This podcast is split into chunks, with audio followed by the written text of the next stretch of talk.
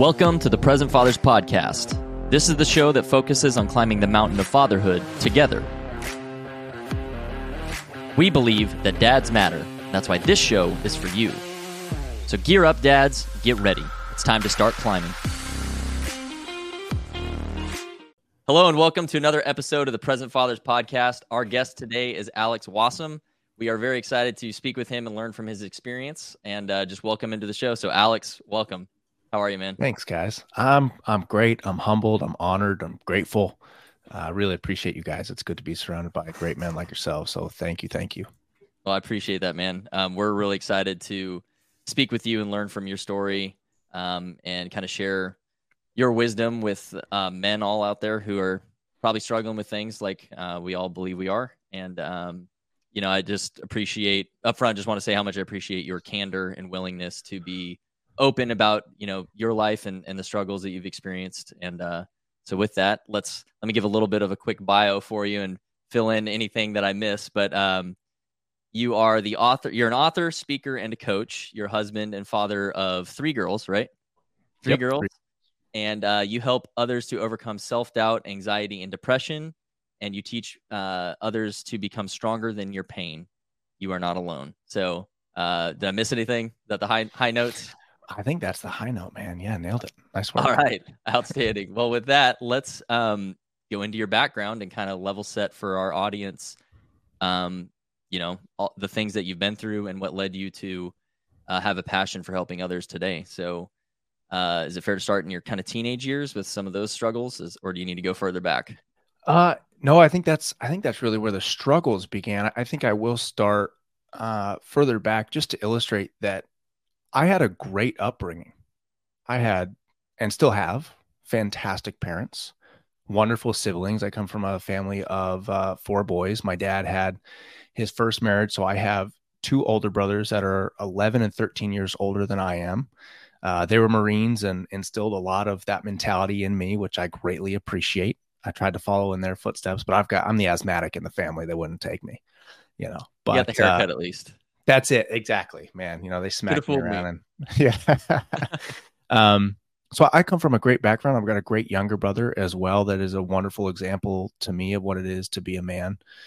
And I the reason that I say that is because a lot of people that experience trauma in their lives had a, a much rougher upbringing than I did. And my upbringing really I thought was going to put me on a, a trajectory that I would say I'm more in line with now. And I think what what led to my demise in my teen years, and I'll get to that in a second, really was was on me. And that's what I teach, that's what I preach, and that's what I've recognized now having gone through it and looking backwards, right? Hindsight is 2020. Um, but I wanted to start with that because man, I'm grateful for the upbringing that I had and I I didn't have a lot of struggles. I was given as many opportunities as anybody could, uh, and yet I still experienced a suicidal depression. Right, so it doesn't really matter where you come from, how good life is. It could always happen. We have to recognize that it's on us to prevent that. Right. Um, so I'll start there, and if we if we jump to uh, my my grandmother, she moved out from Texas. Um, when I was roughly 10 years old, my dad did that. He is an amazing father, an amazing man, and a wonderful example to me of what it means to take care of the family. He moved his his parents out from Texas so that he could take care of them. And I learned a lot about the importance of family through his example. When he married my mom, he told her straight up, this is a package deal. Right? You get me, you get my my family. And that comes with my two boys. That comes with my parents, as crazy as they may be. You get them if you want me. And so, again, a, a great example to me of, of what it meant to be a good father and, and man in general. Um, so we spent a lot of time with my my grandparents. They lived in the town next to us. I grew up in Northern California in Pleasanton. They they lived in Dublin, ten minutes away. We spent every weekend with them, and my grandmother and my grandfather. But for some reason, I I attached to my grandmother a lot she was wonderful to me. I loved her so much, still do. And um, she, for for some reason, she just ingrained on me, you know. And Um, she was a really special person to me. And so between 10 and 16, I developed a really special relationship with her. And I remember we were playing at the house uh, in the backyard, playing volleyball or something out in the backyard as family and friends. And she came over, we were having dinner, and I saw a, uh, a band aid on her shoulder. I asked her what it was, and she said it was nothing. And in my naivety, I believed her and just went back to playing. Um, little did I know that it was a death sentence for her. It was stage four melanoma. And her being 71, 72 at the time, she said, This is, I'm just going to let it run its course. And four months later, she passed away. Um, it was, it was really quick. And I was in a very close physical proximity to her you know her being 10 minutes away we saw her all the time we were there for her my parents supported her through her you know her her passing um and what i didn't recognize at the time was i was very emotionally mentally and spiritually close to her as well that proximity i think is really what mattered yeah. uh, unbeknownst to me at the time and my um my parents wanted to make sure that she had a very comfortable passing and so they they brought her into our home and she passed in their bedroom for like the last week or so while she was on hospice. And I, while I grew up Catholic, you know, my my dad doesn't believe in anything uh, spiritually. My mom is is very spiritual in the sense of energy and and all those things, which I respect. That's their beliefs. I have no problem with it.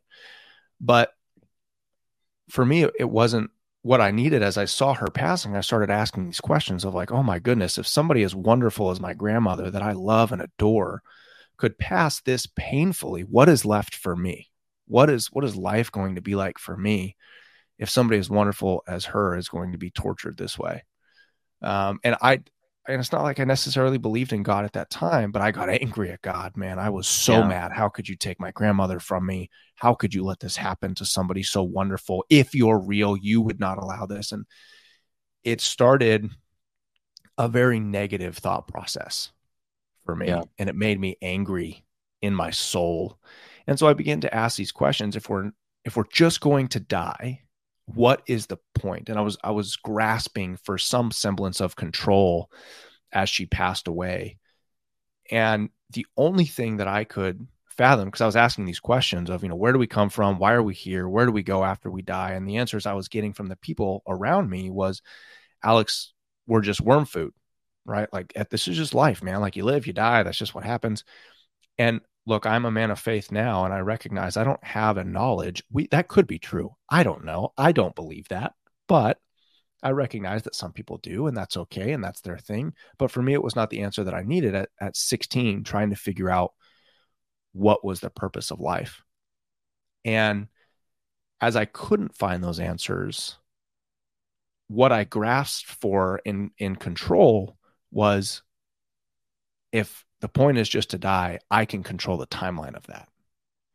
And so it led to a very suicidal depression, flirting with that line of death, trying to control, okay, you know what? I'm going to tempt the reaper. I'm going to put this on, you know, in front of him. And eventually that led to putting blade to flesh and getting to that. But fortunately, I was walked in on, on by my girlfriend, who's now my wife, that stopped me before I got anywhere close to finalizing the act. But she came in and helped me clean up my arm and everything when it got to that point of me getting ready to make the final decision. Um, and when you know when she walked in and I saw the look of horror on her face, it was that was kind of the rock bottom for me of realizing like something has to change. Right. I, I saw myself almost as an out, out of body experience from her perspective. And I finally recognized that while I held no value for myself and this none of this made sense to me, she saw value in me. Right. She saw that I was worth something. And it was when I grasped that, it was like, oh dude, I gotta figure this out. I'm I am way off. I have no idea what I'm doing. And that was kind of the turning point for me of I need to fix myself. Right. Because right? how, it, how old were you yeah. when that happened?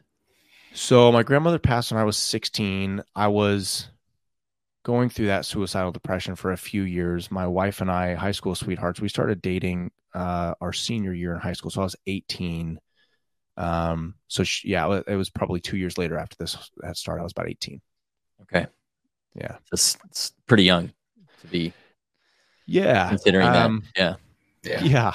Uh, you know, and that's something that I would, I would just tell young men and women, right? Being a girl dad, I want to include them, but you know, mm-hmm. give these things time, right? Like yeah. you, you can't have it all figured out at that age. I'm 33 now, and I'm nowhere near having it all figured out, let alone at 18. Yeah.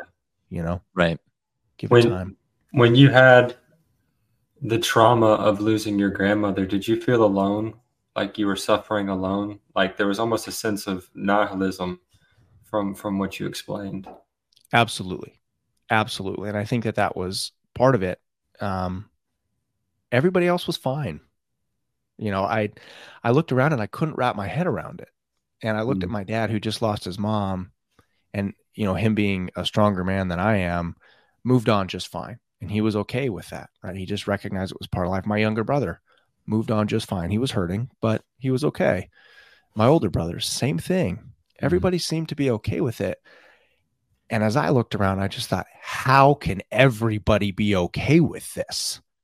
And so as I as I told people like, "Hey, I'm struggling with this," and they would say, "You know, why? It's just part of life. It's okay."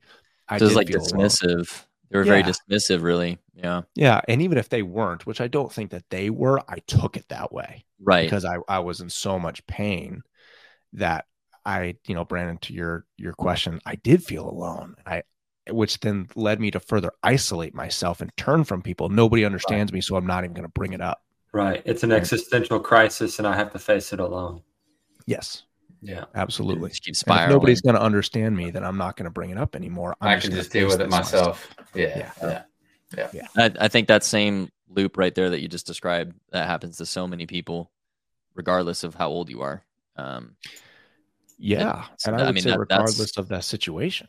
Yeah, that I mean that's that's the scary thing about it is like you said, you isolate. Oh, no one's gonna understand me, and you just keep telling yourself this story that's completely not true. And I'm really, yeah. I'm really thankful that you had that kind of almost outer body experience where you saw it from, you know, at the time your girlfriend, your wife's point of view, of clearly she valued you, and it mm-hmm. kind of snapped you from that. But you know, not everyone is that fortunate to kind of have that experience. So I guess from from there, then you said that was your rock bottom.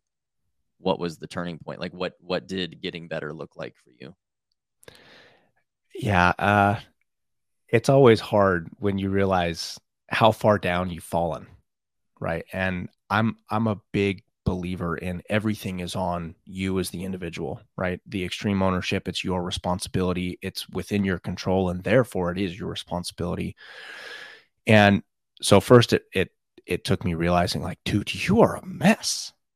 Like you are you you're a burden right now. Like you are hurting not just yourself but people around you. Like forget about yourself for a second and just recognize the pain that you're causing your family the pain that you just instilled in your girlfriend. Like recognize you got a problem. And by the way suicide not going to solve it. Gonna make it worse. And it it took that kind of recognition for me to say okay pivot point right uh, the the the the mentality that you have that causes the problem is not the same mentality that you need to solve the problem. So change the mentality. And that ultimately led to me trying to look around and see okay, what does this mean? What does being a good person look like? Who are some people that I admire uh, that I could turn to and say, I want to be like that person? How does that person did how did they become that person? What makes them good? What kind of characteristics do they embody? What virtues do they have? What are the, what does their moral compass look like? And you know that wasn't my parents at the time although it probably should have been but being 18 i was rebellious.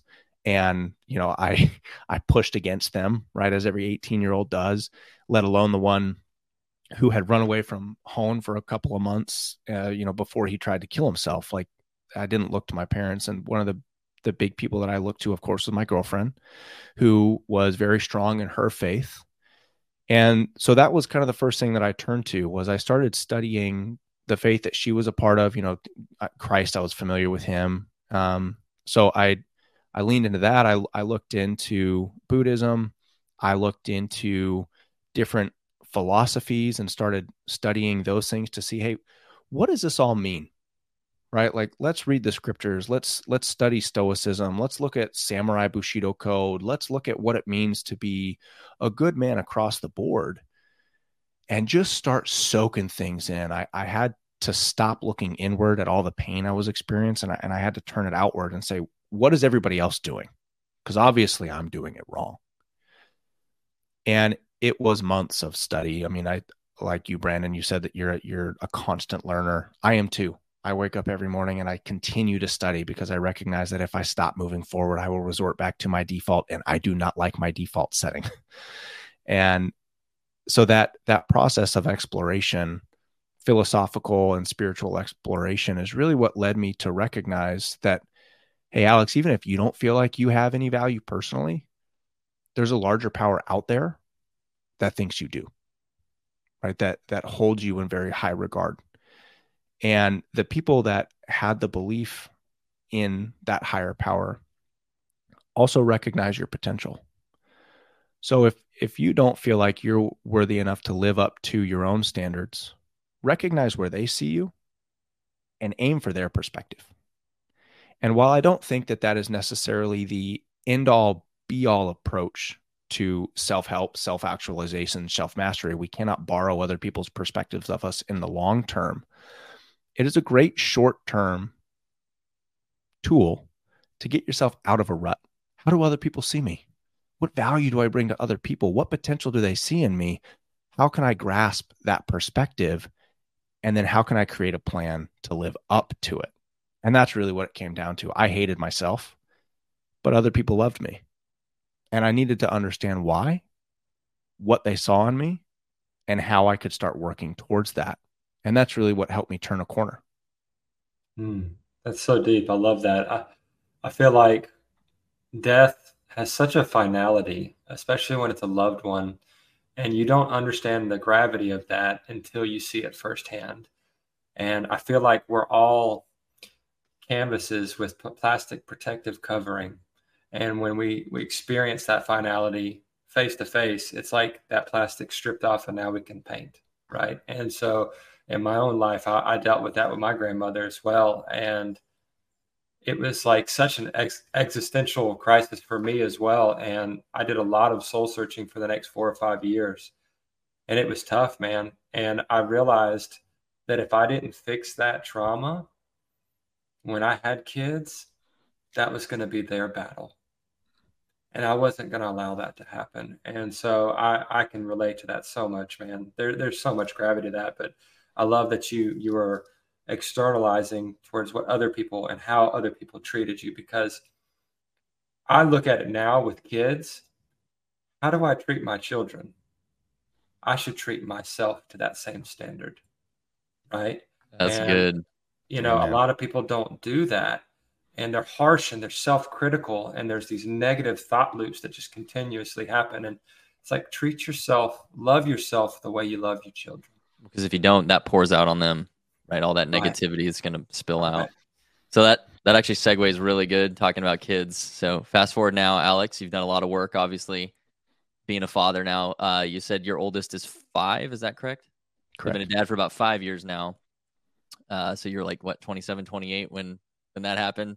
So how yeah. different, you know, how has becoming a father changed your mindset or changed your understanding of trauma and the importance of, um, you know, doing the work to to heal and to move past it? Yeah, I mean, Brandon said it perfectly. Uh, so, quick answer: ditto, Brandon. Um, we could move on from there. But if you know, diving deeper, um, I recognized that my pain needed to be used purposefully. And if I didn't, I would take that out on my kids unknowingly. And being a father, I teach my kids life is hard. Like it, the there is inevitable pain that is going to come. You cannot avoid it. Suffering, on the other hand, is a decision because suffering is the resistance against reality. It's fighting that this shouldn't be happening to we to me. Why me? Why is this happening? That is where suffering comes from, and that is what I experienced when my grandmother passed away. And as I I had kids and I started to recognize, oh man, I need to. What would I teach them if I saw them going through this situation, right, I pulled pulled myself out and become what I call a subjective spectator, right? Put myself in that third party perspective and say, Alex, how would you in a third party teach your children to get through this? It's like, man, I would have approached it totally different had I had that perspective. And now I get the opportunity to do that again to help them recognize life is not sunshine and rainbows as much as my kids love rainbows. It is not filled with that. Like life life is hard and it is purposefully that way so that we can learn these lessons and we need we need to change that perspective and reframe to say rather than why me try me right i can handle this and this that's where the stronger than your pain comes from right and and, you know, it's funny that the way that that came to be was my five year old was running the house, running around the house. She banged her knee, and you know, we were kind of like, okay, let's do our breathing exercises. Let's slow things down, and it just kind of came out, sweetie, you're stronger than your pain. It's okay. And I was like, whoa, I'm holding on to that, and because it is so much more than just that physical act. It's the spiritual, mental, emotional, stronger than your pain. And I wish I had recognized that back then. So now, in a very long-winded answer, you'll find I'm on a long-winded kind of guy. Um, I I had the opportunity. Yeah, exactly. no 90 second reel on Instagram. Pay for that right? here. You, you, should see George and I when we get passionate about something. Cool, man. Yeah, we'll just we'll dive it'll, in. It'll probably happen later. Good. I look forward to it. Um, right, I didn't mean but, to throw you off. No, no, no. You're good. Um, re- having kids really allowed me to say, Alex, redo right like you your kids are going to experience a lot of the similar things if you look at common humanity we're not that different yes our experiences may be different but the underlying pain and trauma that we all experience is the same so even as three to four or five years old teach them how to handle it help them with that reframe give them that perspective and allow them to say yes this hurts and recognize your feelings but don't let them dictate right you're the one in charge right feel them i love the saying uh, and I'll I'll PG it. Feel your shiz, acknowledge your shiz, but don't lose your shiz. Right? Like I lost mine for years, and I lost myself in it.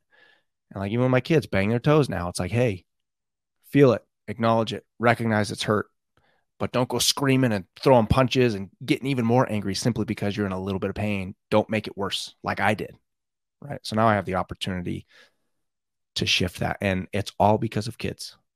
It really is. Fatherhood yeah. is, is the hardest but but most beautiful thing in my life.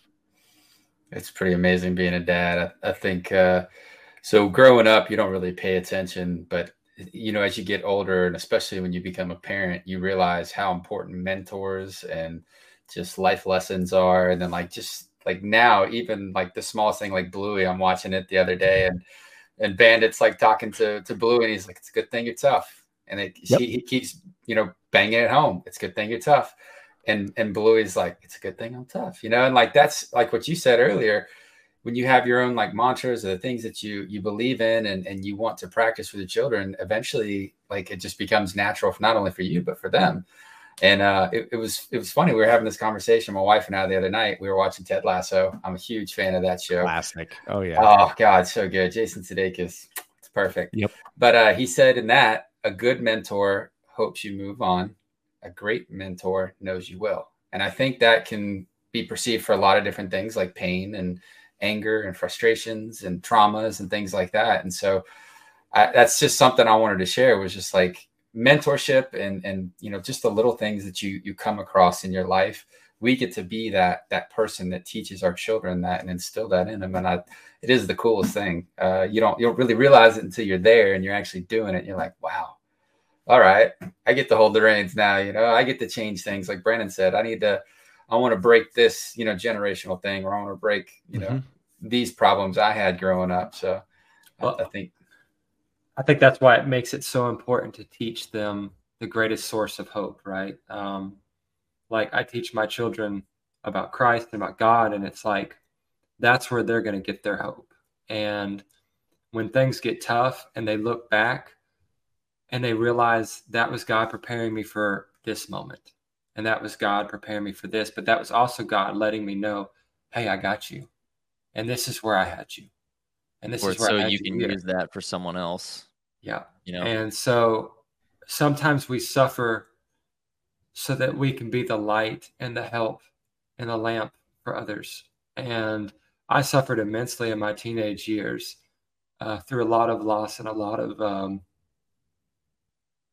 a lot of friends who commit suicide. But it um, it really helped me prepare my children and my my wife for depression and for for uh, tough tough times in life, right? And so, and it makes it so much more beautiful. It's so strange, like I don't know, you get to think so much more deeply, and so you're so much more involved in everything because you know that you're all in in this life. So, I think that's beautiful, man. I think that that is absolutely one of the things that I try and teach my kids now, and uh, honestly, that that saved me was that there is purpose in your pain, and I am a huge believer proponent of we are spiritual beings experiencing a physical lifestyle, right? And one of the things that I resort back to was, you know, when I, when my grandmother passed away, and I was so angry at God, right, or whatever that power was, because back then I didn't necessarily believe in God, right? So universe, life itself, whatever. I was angry, not recognizing that I needed this trial to create me into the man that I am, and and now being you know a, a you know man of faith and in, in Jesus and all that, I look at what he went through for us, and part of the perspective that I maintain, and I don't mean to make this a sermon on the mount, so redirect me if you want, but if I'm to relate to him at all, shouldn't I have to experience just a little bit of trauma and a little bit of pain myself? Yeah. Otherwise, how would I have any appreciation for what he went through. And as I keep that in mind, you know, the uh, the quote by Epictetus, which has kind of been my quote for 2023, if it's endurable, if it's endurable, endure it, stop complaining, comes to mind. It's like, man, he went through so much for me. I can handle this. Like, this is fine. Yeah. Right. Just to be able to relate to him. And then I take that perspective to us men, right? If I didn't have any pain, if life was all sunshine, rainbows, unicorns, and you came to me and said, Alex, I'm having a tough time, I'd be like, I don't know how to help you, dude. Exactly. Like, my life is fantastic. And I don't think that that is the purpose. Right. I don't think that that is how we bond. I mean, especially us as men, we bond through trials. We don't sit around the table and talk and and emote, you know, as sometimes we need to. We we need to emote sometimes and that's okay. But we we bond through, hey man, I'm going through a tough time. And you're like, dude, me too. Nice. Like, let's embrace the suck together. And we grow from it because we're solution driven animals. That's yeah. what we seek after.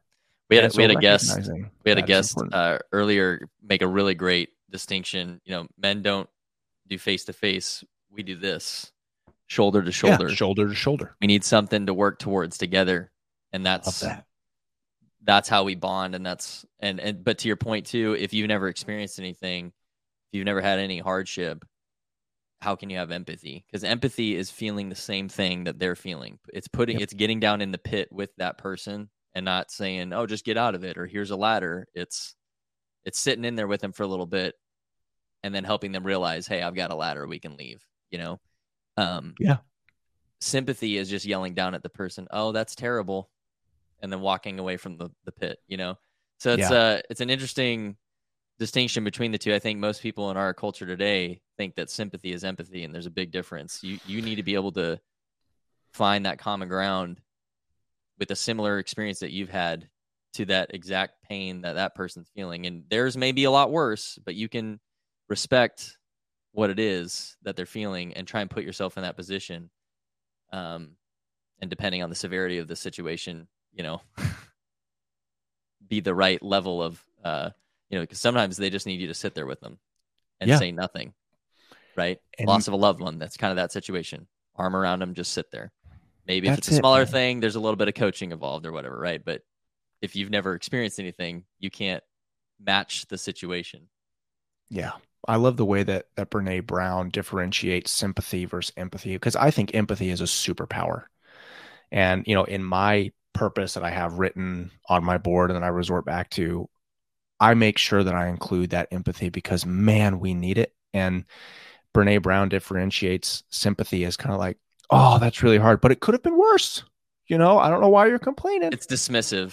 It it is. Yeah. It's absolutely dismissive. Whereas empathy is is very involved, right? And it's it's it's filled with love. And I think that that is the superpower that we need to use more. It's just like, man, I may not have the answer for you, but I can share in your pain and let you know right. you're not alone. And I promise you, I'll help you figure this out as long as it takes.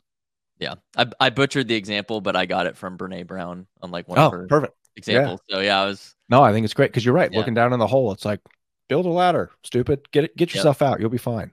You know. And I'll I'll say this too: is I, I'm someone who's like really never ever struggled with depression. A couple months ago, man, I get it now. Like it's not it's not a choice. Like I just woke up.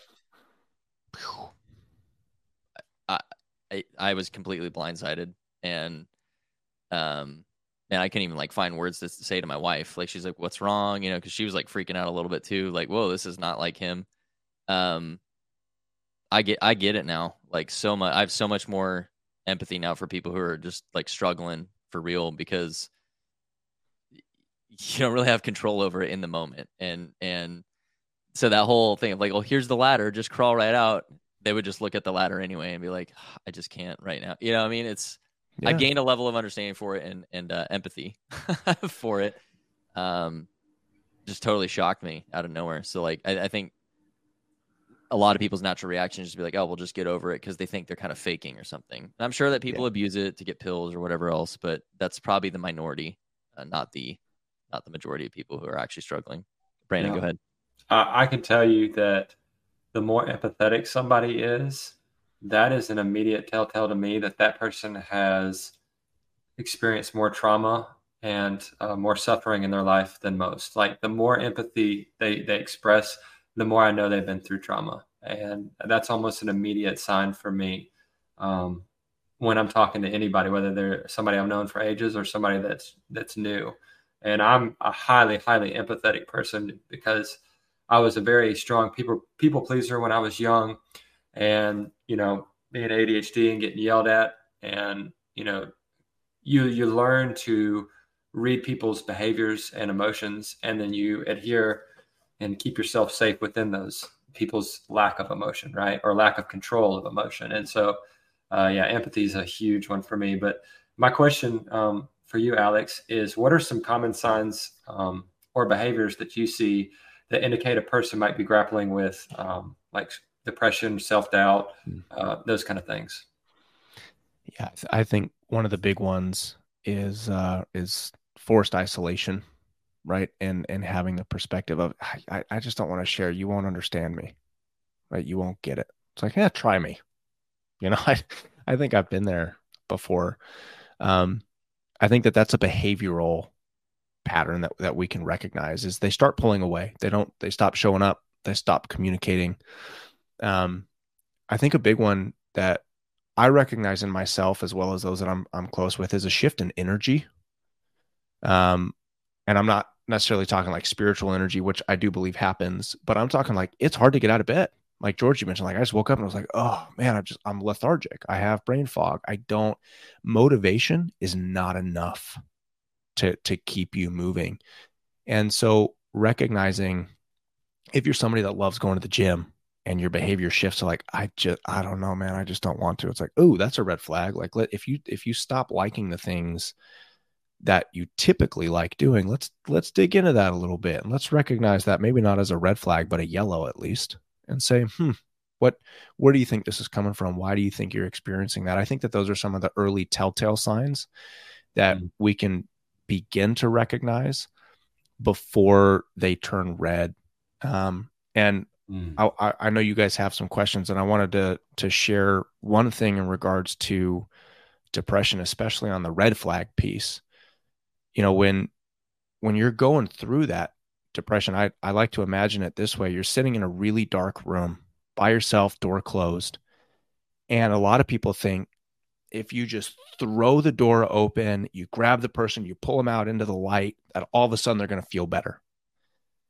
But you don't realize that when you've been sitting in that dark room for a long time, that light actually hurts. It's blinding. You you don't want to see it anymore because it it's just too much too fast. And so when you're sitting in that dark room, the way that people need to handle that is slowly crack the door open. Don't bring a flashlight, bring a candle. Let that little bit of light acclimate you to what the light is outside, then slowly guide that person to the door. Let them open that door and let the rest of that light in. Because if you throw that door open and the light's going to blind them again, they're going to resort back into that darkness.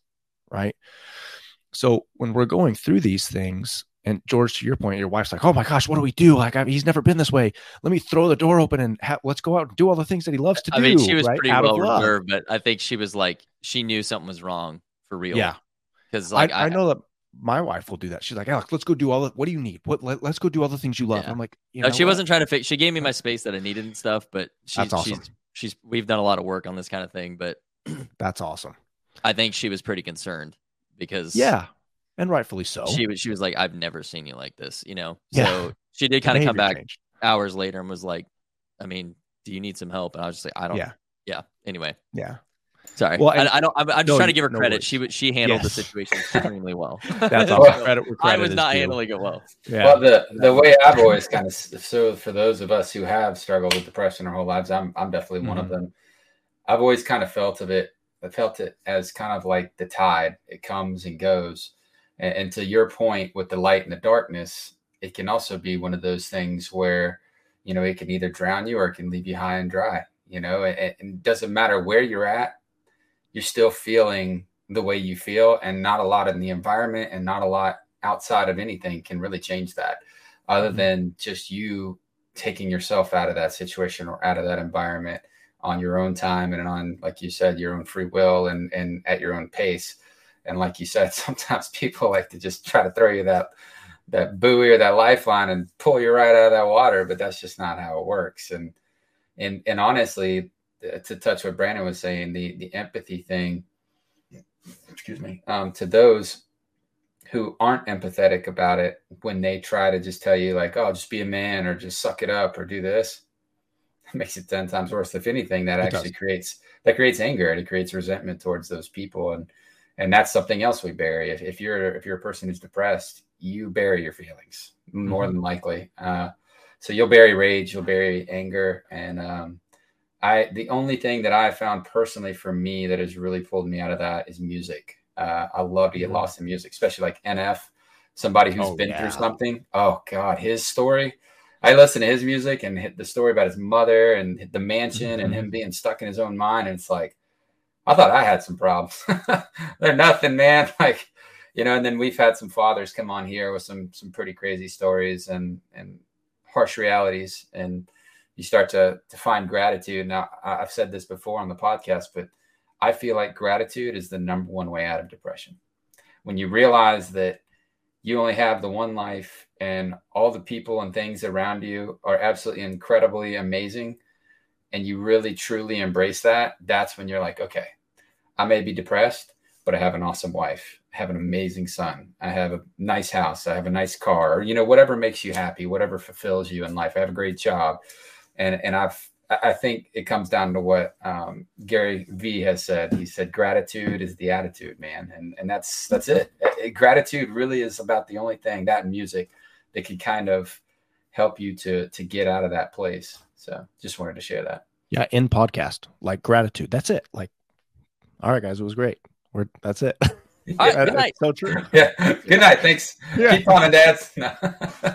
so I uh, I want to make a, a couple points as well, Alex. Um, and kind of maybe we'll do one at a time. I'd like you to respond and then come back. So rapid fire here a sure. little bit. So number yeah, one, please. um, you're talking about red flags and things like that. So for those mm-hmm. who may be listening and may not be aware of this, um, if someone is struggling with suicide ideations or c- contemplating actually going through with it, you cannot put the idea in their head.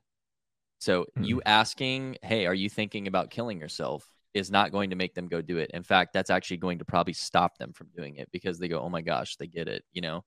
Um, so I've actually done quite a bit of training uh, I was act- I actually did a suicide like intervention training class through the military um, when I was active duty. It was that's extremely awesome. eye opening. Really, really good course that I did. But um, I've actually had to use that for real. Thankfully, that I was able to kind of intervene.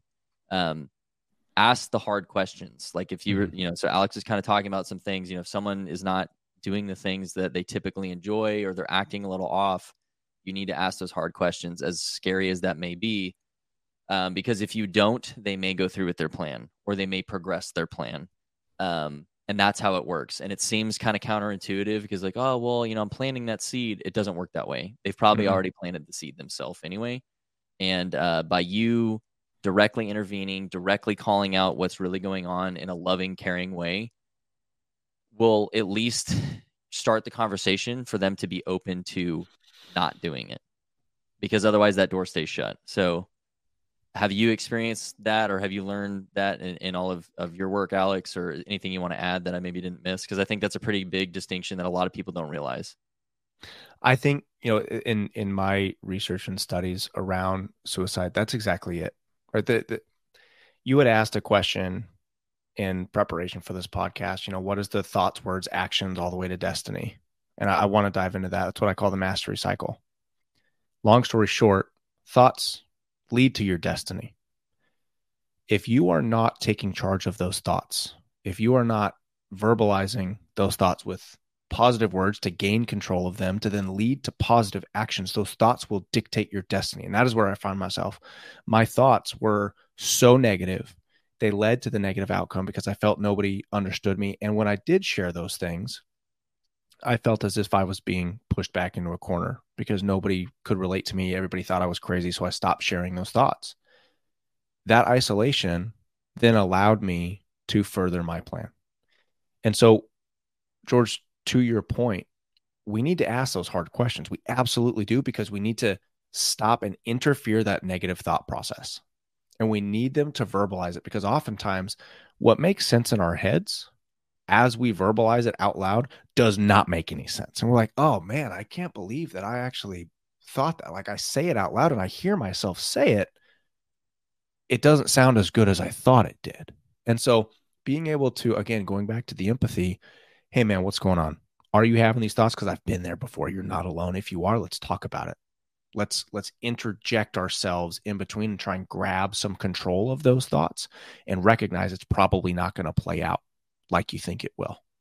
Yeah. And so interfering with that that thought process allows you to grab more of the control and recognize that this this is not the way that I, I thought that this was going to go. So you're spot on. That is eh, the exact same thing that I have seen in my research and my studies is you got to get ahead of it. Don't don't be afraid yeah. to have the conversation. Right. Yeah. And Alan Alan Watts talks about that so eloquently. He talked about a person who thinks all the time, they have nothing to think about except for thoughts. And so he mm-hmm. loses touch with reality and he lives in a world of illusions. And like everything else, it's useful in moderation. It's a good servant, but it's a bad master. Mm-hmm. And so we have to not be people who are slaves to our own thought processes and our overanalyzation. And I was a victim of overanalyzation, and, and sometimes I still am. Um, but it's great. And I want to specify this point with the suicide um, ideation. So there's a difference between ideation and intent. If mm-hmm. somebody's mm-hmm. expressing intent, you are absolutely going to have to intercede immediately. Yeah, it means imminent. Yeah, yes, they're going to do it. They planned. It's in their head. They're going to do it. Whereas they have ideation, means, yeah ideation is more of the yellow flag to the red flag, right. right. Like you were saying earlier. And so ideation means that that person is struggling. They need help. They need the empathy. They need the the, the support. Uh, whatever they kind of inter intervening that that you can give them. Um, but yeah, intent is a is a whole nother animal. That's that's you really got to intercede for that person. Yeah, so that's where you like you call them on the phone. If they don't answer, you call a, like a health and welfare check on their house. Like you have, yeah, you go over. Yeah, yeah, you got to go overboard in that moment because yeah, it's yeah. like if so. I have a real world example. I'm gonna keep it anonymous to protect the innocent, but you know, got a message, "Hey, I love you, uh, goodbye," or something. It was super abrupt mm. like that. And it was like, whoa, okay. Dial, dial, dial, dial, dial, like 20 times till they picked up the phone. Finally, they picked up the phone. It was like, I don't know what you're thinking or what you're gonna do, but don't do it. Don't hang up the phone. You have to be like that abrupt about it if it's to the point of intent. So we could probably do a whole episode on just that topic. I don't want to get too bogged down on that because I know Alex, you have a whole bunch of other things I want to get to um, that you have expertise on. But the other quick little point I wanted to make about empathy is I think it's arguably the most important thing you need to learn as a father. Um, mm-hmm. I naturally am not good at empathy. That was not a strong suit for George uh, going into marriage and then becoming a dad. Um, but man, working on empathy and and growing that muscle the empathy muscle uh, has been probably the most valuable tool in terms of just having genuine connection with both my wife and my daughter.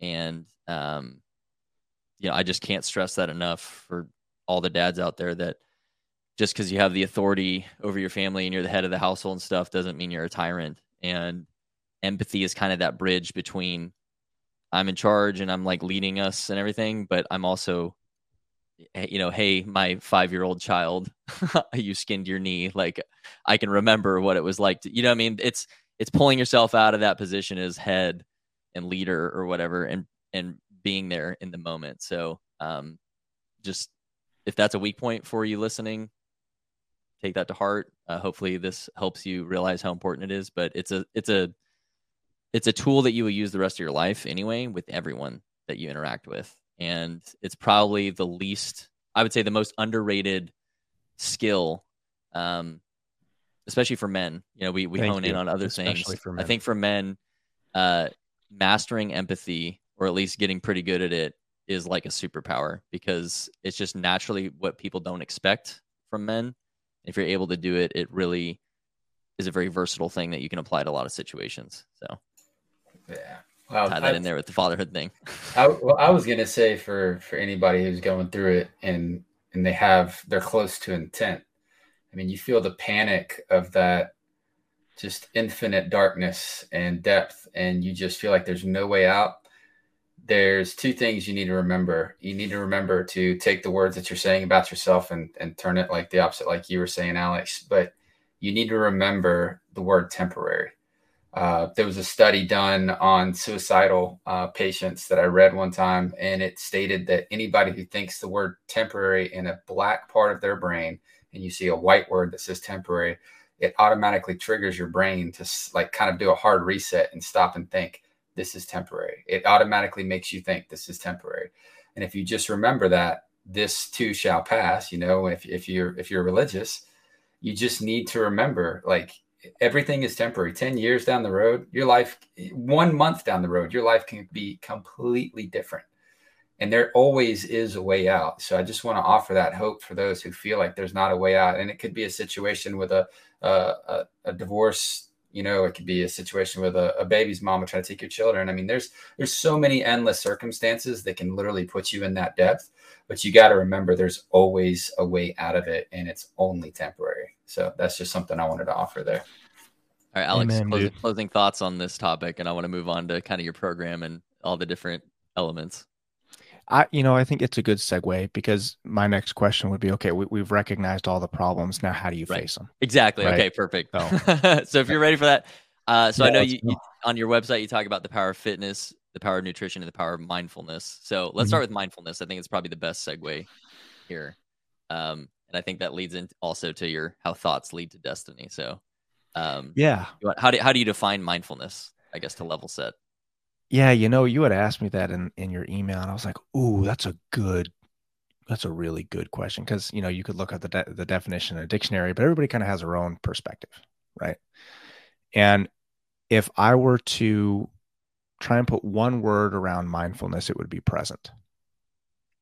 And then again we if i try and reverse engineer okay what allows you to then be present i think that you know there's a lot of things that go into it but one of the things that going off of the pillars of you know the fitness and nutrition and everything else that goes into that one of the quotes that i had heard that really stuck with me was that if you want to be present you have to be proud of your presence so if you want to be in the moment if you want to be in tune with the people that you're with, if you want to be attentive to your children, if you want to be mindful of your wife, you have to be proud of who you are or else you're going to be thinking about all the things that you're not good at. You're going to be thinking that everybody, you're going to be projecting everybody else's image of you, their inse- your insecurities. This person is thinking this of me. There's another great quote of, I'm not who I think I am. I'm not who you think I am. I am who I think you think I am. There is nothing about that that is present, right? That is so lost in your mind and it pulls you away from being present. And I think if we're to be truly mindful, we have to be present, which takes a lot of work to be proud of your presence, to say, I am a good man. And therefore, I'm okay with who I am in this situation. I trust myself enough to handle this. I know when I'm going to need to offer a solution versus when I'm just going to need to be empathetic. Right. So, being mindful, you have to be so situationally aware, so personally aware, so self aware you have to be grounded in the present. So I know it's kind of a long-winded answer, but present. No, that's really good, man. I like that.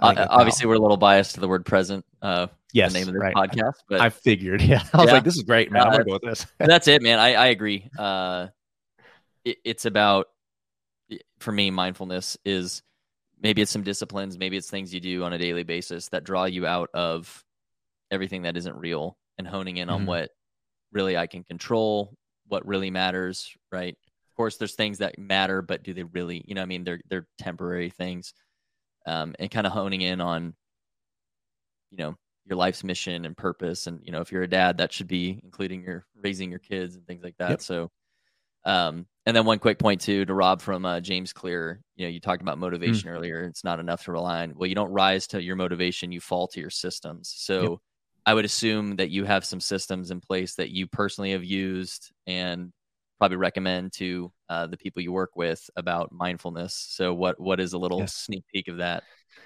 Yeah, so that uh, that kind of is the the segue of like, okay, that's what it is. Now, how do you achieve that? Right. So I'm a I'm a big fan of breaking words down to their root, looking at the etymology of where things come from. And again, if we go back to the if you are to be present, you have to be proud of your presence. One word that would then encapsulate that is confident. How do you gain self confidence, right? Because how do you overcome self doubt? The the opposite of that is going to be self confident. If you break down confidence, it's extreme trust or reliability in something. So as you look at self confident, you have that extreme trust and reliability in yourself to be able to face what is in front of you, which again allows you to be present. You're not thinking about how you're going to handle something that doesn't matter right now. You're dealing with what's in front of you. So, okay, now we have to ask how do we gain that self confidence? And that's going to come down to doing the things that you say you're going to do. So let's, you know, just keeping this on what it is to be a good father, a good husband, a good man. And we can get into fitness and nutrition and all those things too. But we have to have things that we do on a daily basis that help us work towards the outcome of being a good dad. And you, as the dad, have to define that yourself. But we can paint with a broad brush, right? We are going to be empathetic. We're going to be patient. We're going to be loving. We're going to be service oriented. We have to have that definition that we can then reverse engineer and work backwards from. So I am a huge proponent of having a tracker make sure that you know your daily activities that are going to get you to that goal to build confidence in yourself. Because as somebody who deals with depression, and for those of you who are listening that deal with depression, again, motivation is not going to be enough. So if you don't track your progress into something, how are you going to trust that you're doing what you say you're going to do? Right. Especially when you're in a rut.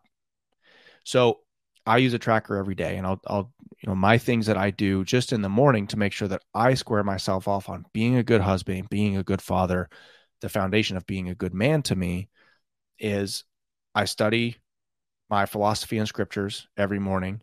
I journal every morning. I meditate every morning. And part of, of what that looks like, my journaling is I, I do what's called virtue journaling.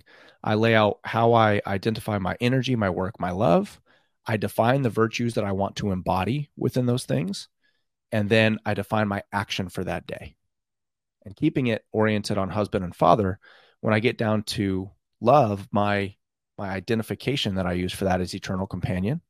I then go through and I write out all the virtues that I want to embody as that man.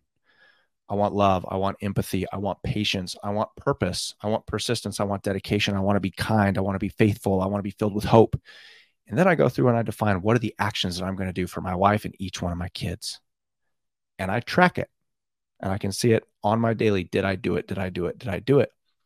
Because that then, even if I'm emotionally in a rough spot, I can look at my tracker and say, Alex, you may not feel like you're doing a good job, but statistically, you're doing all the things that you know you need to do to get you to the outcome of being the good man that you have defined because the outcome needs to be an organic byproduct of the process. And so I can define those things. I can then track it and be like, hey, you know what, Alex? You, you're doing it every day. So don't necessarily give in your feelings because a lot of the times our feelings are liars, right? If you are going through and you are recording and you're doing all the things that you know you need to do to be a good man, give yourself some grace, give yourself some credit, have have a little bit of empathy towards yourself, and then trust the process. The trust the process. Yep. And so over time, we begin to gain the confidence in ourselves of these are the things I know I, I, told myself I need to do. I'm doing them on a daily basis. I can see that. I do those things in the morning and then I reflect on them at night. Hey, did I live up to the empathy, the kindness, the patience? Did I do the love languages for each one of my kids? Did I did I play with them? Was I kind? Those things. So as we track those things, it's like using a GPS towards our outcome, right? We can we can see where that's going. Otherwise, you're wandering. Yep. And it's it's really hard to keep yourself on path when you're wandering. It is straight and narrow. It's hard to stay on, right? Yep. So sorry that was a very long-winded answer, but that I think is one of the the things that I teach and the tools that I use to help people become confident in themselves, to be present in the moment through gaining confidence in their abilities to not have to deal with anything that's not right, right here. Well, if you're tracking to, you can look back and recognize all the all the wins over time, right? If if you're not ever recording it, it's really easy to remember the negatives. We do a really bad job of reminding the positives, right? Um, so if you're if you're marking those down on a consistent basis, you're reminding yourself of all the good that's occurred too. And again, that plays into changing your mindset moving forward. Um, do you also use backwards planning? Have you heard of that term for kind of more long range type of objectives and goals for yourself? Yeah, so I kind of go to the end state and then you work back from everything that has to occur to get to that point. Yes. And that's have you read the book The One Thing? I've not. No. Oh man. It's like my number one book that I would recommend for goal setting. You I'll know, habits is atomic habits and the one yeah. thing is is the same thing, right? Like, hey, this is the man I want to be in 10 years. Describe what that looks like. What is it going to take to become that in 5 years all the way down to what do I have to do on a daily basis to achieve that? And that's really the importance of tracking, right? Because a really long goal like that, really hard to maintain, right? If, if that's so far in the future and so many things can get in the way, but you break that down and reverse engineer to a daily action, 100% you'll get it. Just a matter of time. All right. I'll uh, I'll add the one thing to the list. And for all the great. all the listeners out there too, now you have homework. Yeah, exactly. um, so can you go go a little bit more uh, in depth into the whole progression of thoughts to words to actions habits, or have we kind of yes. already? No, I, I, like I would you, love you to dive a lot more deeper. on that. yeah, so so that actually comes to us from uh, Lao Tzu, who's an ancient Chinese philosopher back in 500 BC. So he he was the one that said, you know, watch your words, they become, or watch your thoughts, they become your words. Watch your words, they become your actions. Watch your actions, they become your habits. Watch your habits, they become your character. Watch your character, it becomes your destiny. So as I as I teach the inner or the the mastery cycle is what I call it, because as you said, the image on my website, right? You are at the center of this thing, and as you draw this circle around you, that is everything that you encompass. You are your thoughts, you are your words, you are your actions. Ultimately, you're the one in charge of your destiny. You hold in your hands, it's on your shoulders, it's within your control, therefore, it's your responsibility. That's on you. Nobody can tell you how to think. Yeah, there we go. Right. So, your current thoughts are what dictate who you currently are at the center of this. You want to change who you are at the center of this. It starts with your thoughts, right? So, George, your question, hey, you know, the reverse engineering planning, who do you want to be in 10 years? Who do you want to be in three years? put that person in the center of this mastery cycle and ask yourself, how would that person think? what would the words would that person use be? How would that person act?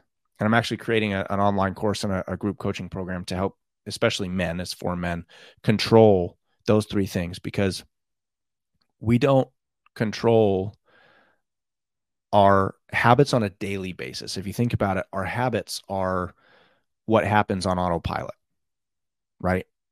As we control our thoughts, our words, our actions, that then dictates our habits, which dictates our future. So, on a daily basis, we have to be very conscious of the decisions that we are making, starting with our thoughts all the way through those words and actions to then dictate what the habits are that then dictate our future. So, I'm a big proponent of and Brandon, I love the way that, that you said it, right? Our, our thoughts are, are good servants, but they're terrible masters. We have to be the ones in control of those because that, that feeds our words. And we haven't talked too much about this yet, but Brandon, I think it was you that touched on the empower of self-talk. How would you talk to your kids? Man, how would you talk to a loved one? How would you talk to a friend for those of, of you that don't have kids? How would you talk to anybody that you truly care for? Contrast that with how you talk to yourself because I'll, I'll, be the first to admit my default setting I, I don't like how I speak to myself. I have to be very conscious of the words that I use with myself. Alex, you're a piece of garbage. You're worthless. You're a burden. Nobody wants you around. The that self talk that I experienced during my trauma comes back up consistently, and if I'm not aware of that, man, I go into a deep hole. And so I have to be able to to pull myself out and become again what I call a subjective spectator and say, Alex, hold on. If you spoke to your wife this way, what would happen?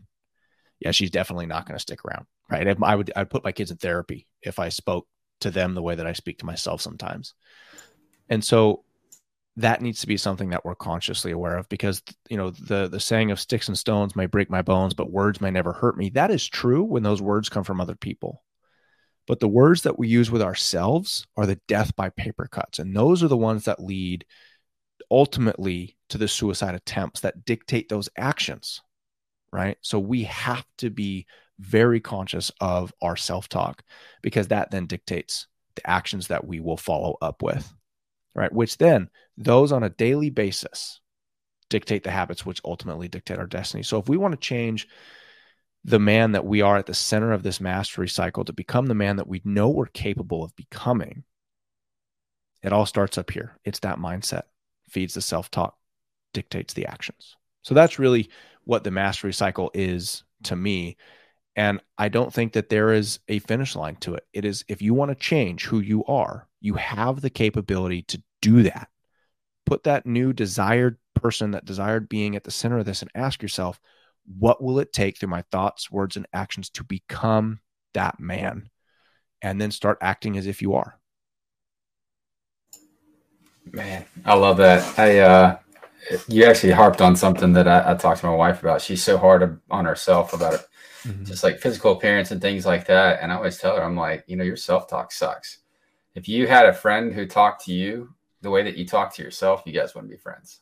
Yeah, you punch him in the face. I was like, you want to be friends with yourself, right? You yeah, know, like you got to be better. And and I, yeah, when you said that, man, that really hit home because I think we're all a little guilty sometimes. We all beat ourselves up. We all, you know, kind of overdo it a little at the at the time and place uh, yeah. for ourselves. But yeah, anyways, yeah, that's, there's that's there's been stuff. so much research too on how positive self talk, like the greatest athletes, the greatest, you know, all these mm-hmm. people, mm-hmm. they they tell themselves like uh personally, I, I'm very fortunate in this regard. Uh, my grandfather told me I was very competitive in Taekwondo and you know i was pretty young and nervous and he was like i want you to wake up every day and tell yourself like a hundred times that you're going to win that tournament or you're going to win at the junior olympics and all that kind of stuff. And i he like made me just like a mantra um and i did. I won a lot. And i think that was a huge part of it is because like in my head i didn't get my own way. I just went out there and competed and i was at my full potential there's been so much research and i don't have all the stats to quote or whatever but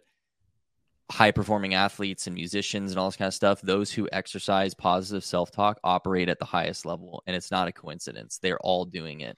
Um, and it's not just because they're the most physically fit or the most musically talented. Like there's, they're all good, right? Like if you're in the NFL, everyone's in the NFL. You know, they're all the 0.1% of human beings physically gifted enough to play football at that level, right? So to be that much better, every little tweak, every 1% here and there, but self talk is probably 10% or more of it, right? when you're stacking up all these little things you can do. Mm-hmm. So just on the flip side of that, the positive angle of it, by making that a system that you do on a daily basis. Yes. You are setting yourself up for success before you even head out the door for work or whatever it is. Well, there's there's really interesting research on how to do it too.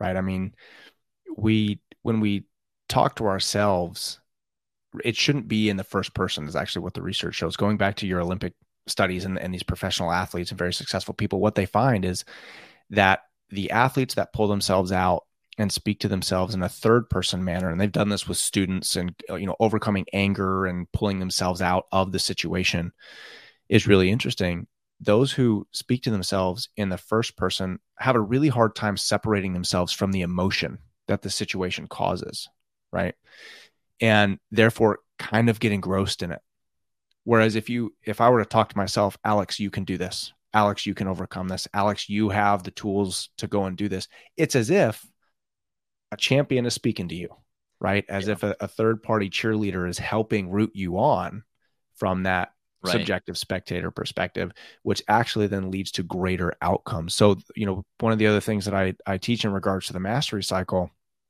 is envision the best version of you at the center of that three years, five years, 10 years from now. How would that man speak to you right now? What would he tell you? How would he address you? And that is how we should speak to ourselves to amp ourselves up. Alex, you can do this. You've got this, man. Believe in yourself because I believe in you. If you want to become the man you know you're capable of becoming, you have to believe in yourself like the best version of you does. And, you know, for those of, of us who, or for those who may not be religious or anything, I often think of my dad this way. You know you we as christian men we think of heaven right? So what would what would that heavenly figure say to me? How would he speak to me? But even for those that aren't religious what what would the best version of you look like on your deathbed?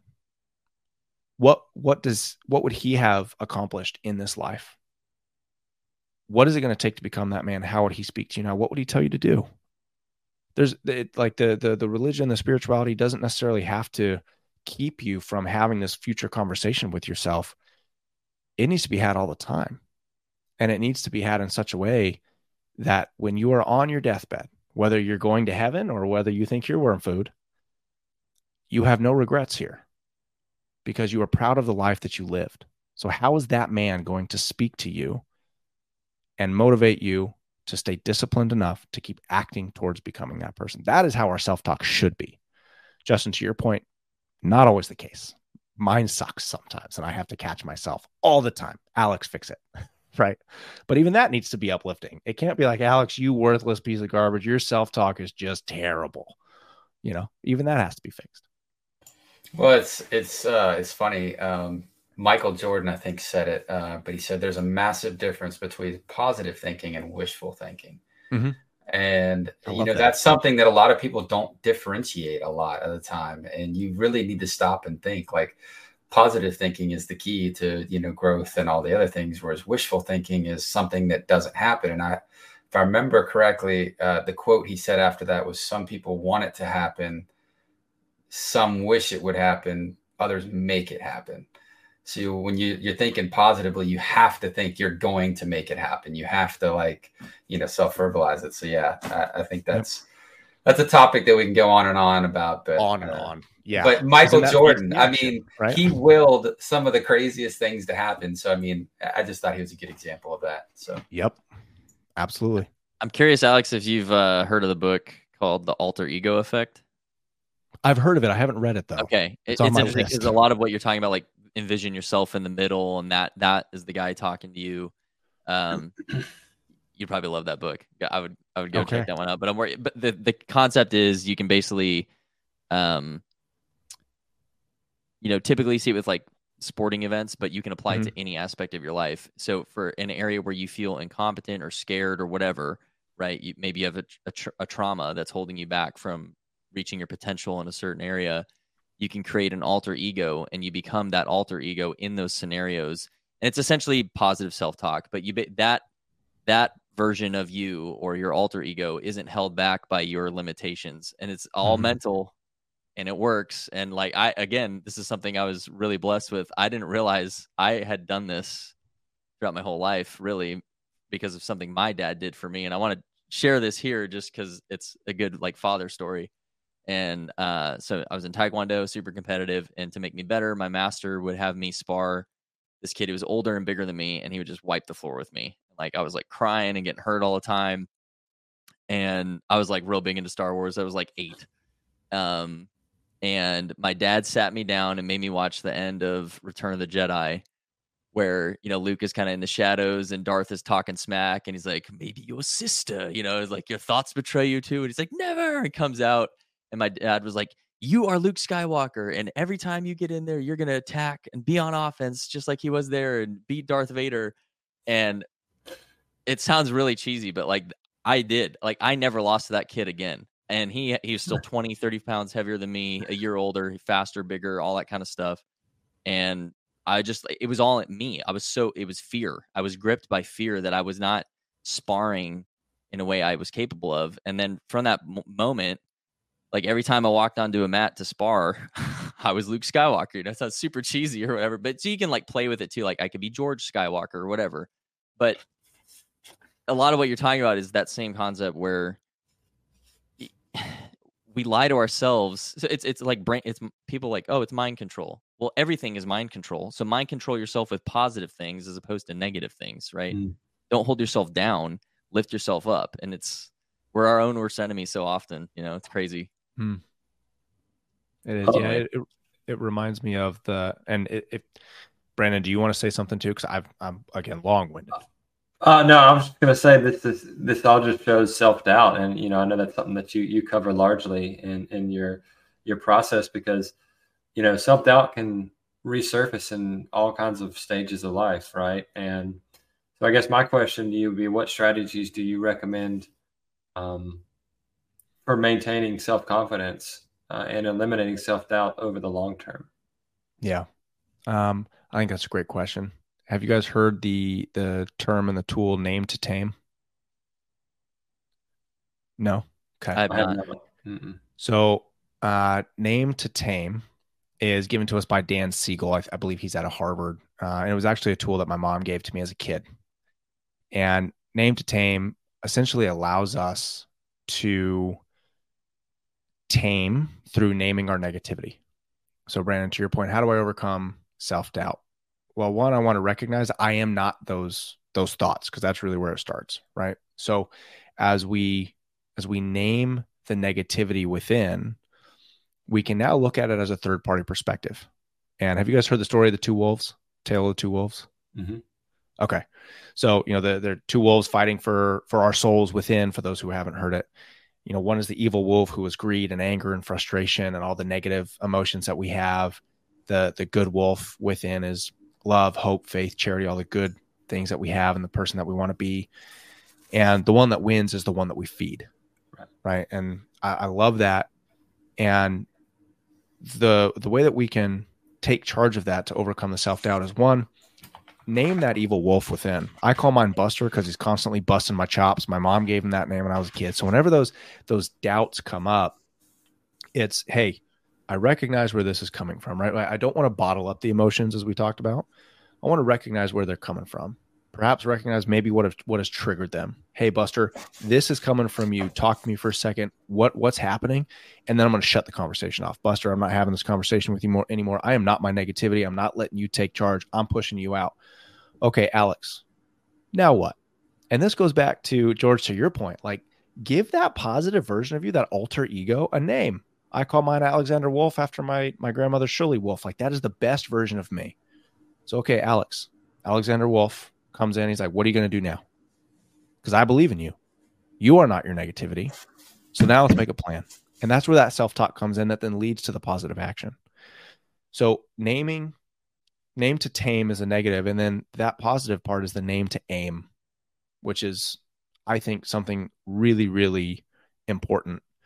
Um, because if if we don't have a target to aim towards how do we know which actions to take? So when it comes to this the overcoming self-doubt in the long run know who that man looks like know who that person looks like to you and aim towards him.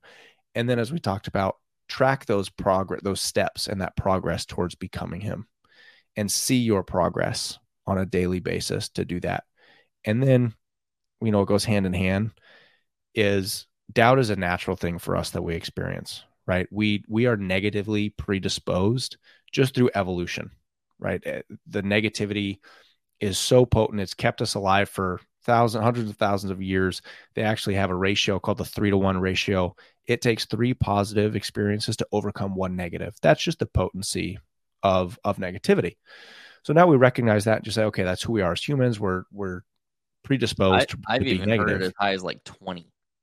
Like if you say I'm, something, I'm sure it can your wife or something, you got to do like twenty positives to yeah balance the scales on that. I'm sure it can be depending on where it's coming from and Right. who you are genetically, right? The happiness equation too. Have you guys read that book and heard of that one? So it, it that one says that 50% of our happiness is dictated by genetics. And I could say, you know, just based on what I've experienced, I'm not the happiest dude naturally. 10% is based on external factors, 40% is internal tools that that we have internal perspective. So we have we really have 40% of the control there, right? Um, so as we recognize that you know just again across common humanity we're we're more predisposed to the negative recognize that's just who you are don't feel bad about it we all had have negative thoughts that's okay that's natural so now rather than giving into the oh alex start doubting yourself of man i'm so negative i can't believe i would do that just change it start what i what i like to call is doubt your doubts those doubts come up ah wh- where's that doubt coming from why would i think that this is telling me i'm doubting my capabilities i'm going to doubt that and say no I don't doubt my my capabilities anymore. I'm doubting the doubt there. I can do this, and then allow that name to aim character to come in and say, okay, here's how you overcome it. So it's it's a lot of tools that are intertwined intertwined into one. Uh, and again, I know long winded answer there, Brandon, but starve out the evil wolf, feed the good wolf, drive towards that best self, track it on a daily basis, and doubt your doubts. If I could summarize it. Beautiful. And I, I think the word you, you, spoke of being present, uh, being your primary word. For me, outside of that, it's intent. Just like we were discussing mm-hmm. with suicidal ideation, it's it's intent. You have to have intention or intentionality in every single aspect of your life. And if you are purposefully intent, like you would be uh, in a negative way, but in a positive way, then then you're you're going to hit anything that you go after, uh, especially if you're following it with discipline, your your intent with discipline. Like that's the hardest thing that I've I've had to struggle with. And so when I push with intent, then I uh, usually it overrides my my doubts. And then I see, you know, you get those small wins, and those small wins get the medium sized wins, and you just keep snowballing, right? And so that's that's usually what helps me too. But man, that's a beautiful answer. I love that. I'd argue there are no small wins; they're all wins. Amen. I like that too. Don't because maybe that one that one quote little win you get is the only one you get that day. So don't downplay it. That's yeah, that's something I do, but yeah. Amen. Uh good segue about starving out the bad wolf, feeding the good one. So let's go into nutrition a little bit. We've done we've talked to mm-hmm. several people about power of fitness. I think our audience is pretty well aware of how we feel on that one. But nutrition I haven't really gone into. We've had one guest maybe, but um I, I love I'm gonna read a quote from you and then I just want you to kind of expand on why how nutrition is so important, um, especially for when it comes to mental health, not just mm-hmm. looking good. Uh, so you say our food should be our medicine, and our medicine should be our food. I think that's actually a quote of someone else that you had on your website. Aristotle, maybe. I believe. Yeah, there you go. Yeah. So, can you expand for us and for our audience why a good nutrition plan is not just about looking good naked, and it is probably more important for mental health. Yes. So, personal story and why I'm so passionate about this. I've always been one of those sick kids. Like I, I saw the witch doctor and went on these special diets when I was a kid, and you know was poked and prodded and all that. And when I was uh, 21, was diagnosed with Crohn's, and I approached that just you know strictly through food. Fortunately I, it's very minor comparative to to what other people have. I, I still have everything intact haven't had anything removed but i still go into flare-ups if i don't take care of myself. So i am i am very dedicated and disciplined when it comes to my nutrition and what i want to caveat is everybody is different what we're learning now with nutrition is there is no one way to eat right counting your macros may work keto may work. You it, vegetarianism may work, veganism may work for you, the the uh, carnivore diet may work for you, right? Everybody has their own thing. That's what I'm going to caveat with. But why it's so important for mental health. Your gut is your is your second brain. During our our production as we're growing as a fetus, our brain and our stomach share the same tissues. 90% of our serotonin, which is the happy hormone, is actually produced in the gut. So if we don't have proper gut health, our anxiety, depression, self doubt, all those things that I'm dedicated to, to help people overcome takes a massive hit. So the the hunger hormones, ghrelin, we, we have all these things that lead to triggers, right? Uh, hunger, if you if you know the 12 step program, HALT, H A L T, hungry, angry, lonely, tired. Hunger is a massive trigger for people fighting demons in here. It leads to uh, you know what what our abusive behaviors will be and that's because our hunger hormone hormone is attached greatly up here as well. Yep. It comes to our energy as well. If we're tired, we're going to have massive crashes, which then lead to further mental abusive behaviors, right? If we're constantly having insulin spikes, if we're constantly having massive crashes, if we're not sustaining our caloric intake enough to give us enough energy to be able to fight these things in here. I forget who said it. Maybe it was Freud, um, who said, when we're tired, we lose to the demons that we had previously overcome. All of these things are really, really important. And so our nutrition plays directly into that. And we're we're finding through new studies that are coming out every year the importance of that and what plays into that, right? High protein intake, watch your carbohydrates, good fats, and how that feeds the brain and how the hormones are balanced between the brain and the gut. The gut biome, man, is something that we're really starting to to wrap our arms around and the importance of it. So many important hormones live in our gut that play into our self doubt, anxiety, and depression. So, your nutrition, whatever that may be, needs to be on point. And I would caveat too, whatever it is, watch your sugar intake, watch the spikes, watch the crashes, watch your dairy intake as well, because we're seeing a lot of the hormones that are coming into that dairy intake, right? So, I'm not saying don't have it, but be careful with it. Watch the glutens because that is, you know, highly processed now. Watch the uh, seed oils; those things are having you know some some pretty detrimental effects on our our gut biome as well so like it, those and then of course alcohol right that's a depressant in and of itself so if you're dealing with any of those things don't i don't drink it just feeds demons right like yeah. I'm not going to do it so anyway long story short our our gut is our body's second brain and so if we're thinking like oh i only have to do things that take care of my head that is absolutely not the case we have to take care of our guts if we're going to simultaneously take care of our heads.